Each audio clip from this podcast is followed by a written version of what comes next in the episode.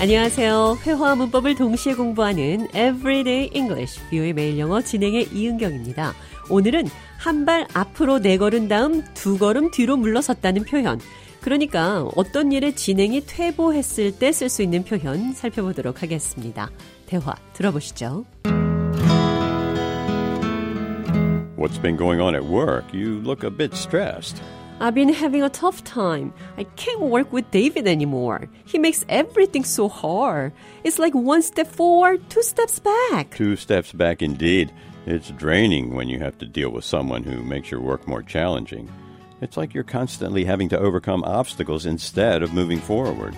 Exactly. It feels like every task becomes an uphill battle. Dealing with someone who hinders progress can be incredibly draining. It's taking a toll on me, both mentally and physically. It's frustrating when you have to pick up the slack because of someone else's shortcomings, but I know you can turn this around.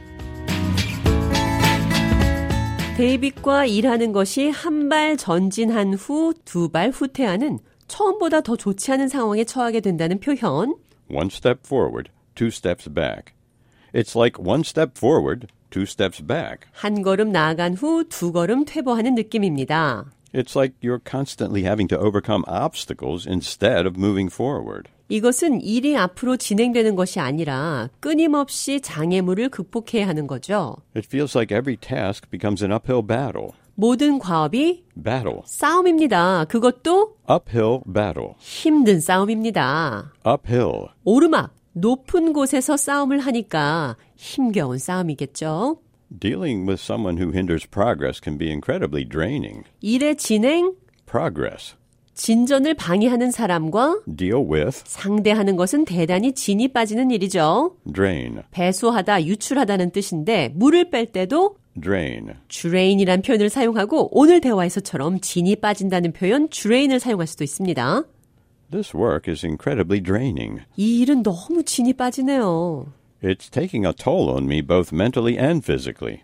Take a toll on someone. 어떤 행동이 어떤 사람에게 부정적인 영향을 미칠 때, 피해를 줄 때, Take a toll on. 어떤 것에 해롭다, 안 좋다, 이렇게 표현할 수 있습니다. It's taking a toll on me both mentally and physically. 이것은 정신적으로나 육체적으로 내게 해롭습니다.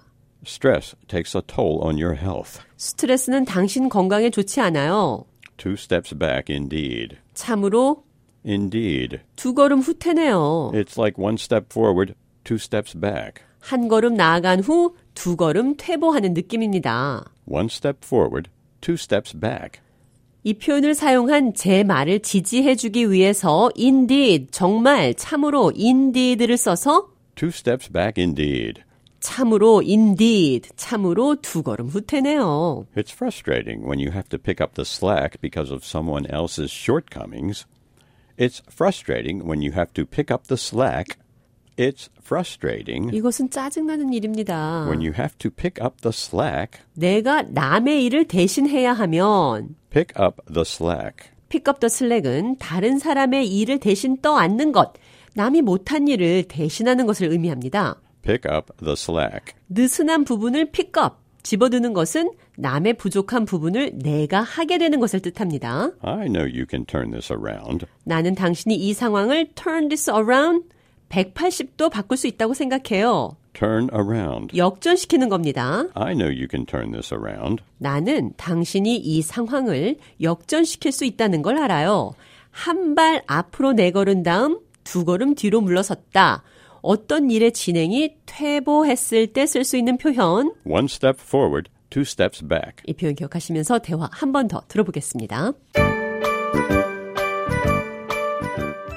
What's been going on at work? You look a bit stressed. I've been having a tough time. I can't work with David anymore. He makes everything so hard. It's like one step forward, two steps back. Two steps back indeed. It's draining when you have to deal with someone who makes your work more challenging. It's like you're constantly having to overcome obstacles instead of moving forward. Exactly. It feels like every task becomes an uphill battle. Dealing with someone who hinders progress can be incredibly draining. It's taking a toll on me, both mentally and physically. It's frustrating when you have to pick up the slack because of someone else's shortcomings. But I know you can turn this around. Everyday English, 뷰의 매일 영어. It's like one step forward, two steps back. 한 걸음 나아간 후 두 걸음 퇴보하는 느낌이다. One step forward, two steps back. 한 걸음 앞으로 두 걸음 뒤로 영어로 표현해 봤습니다.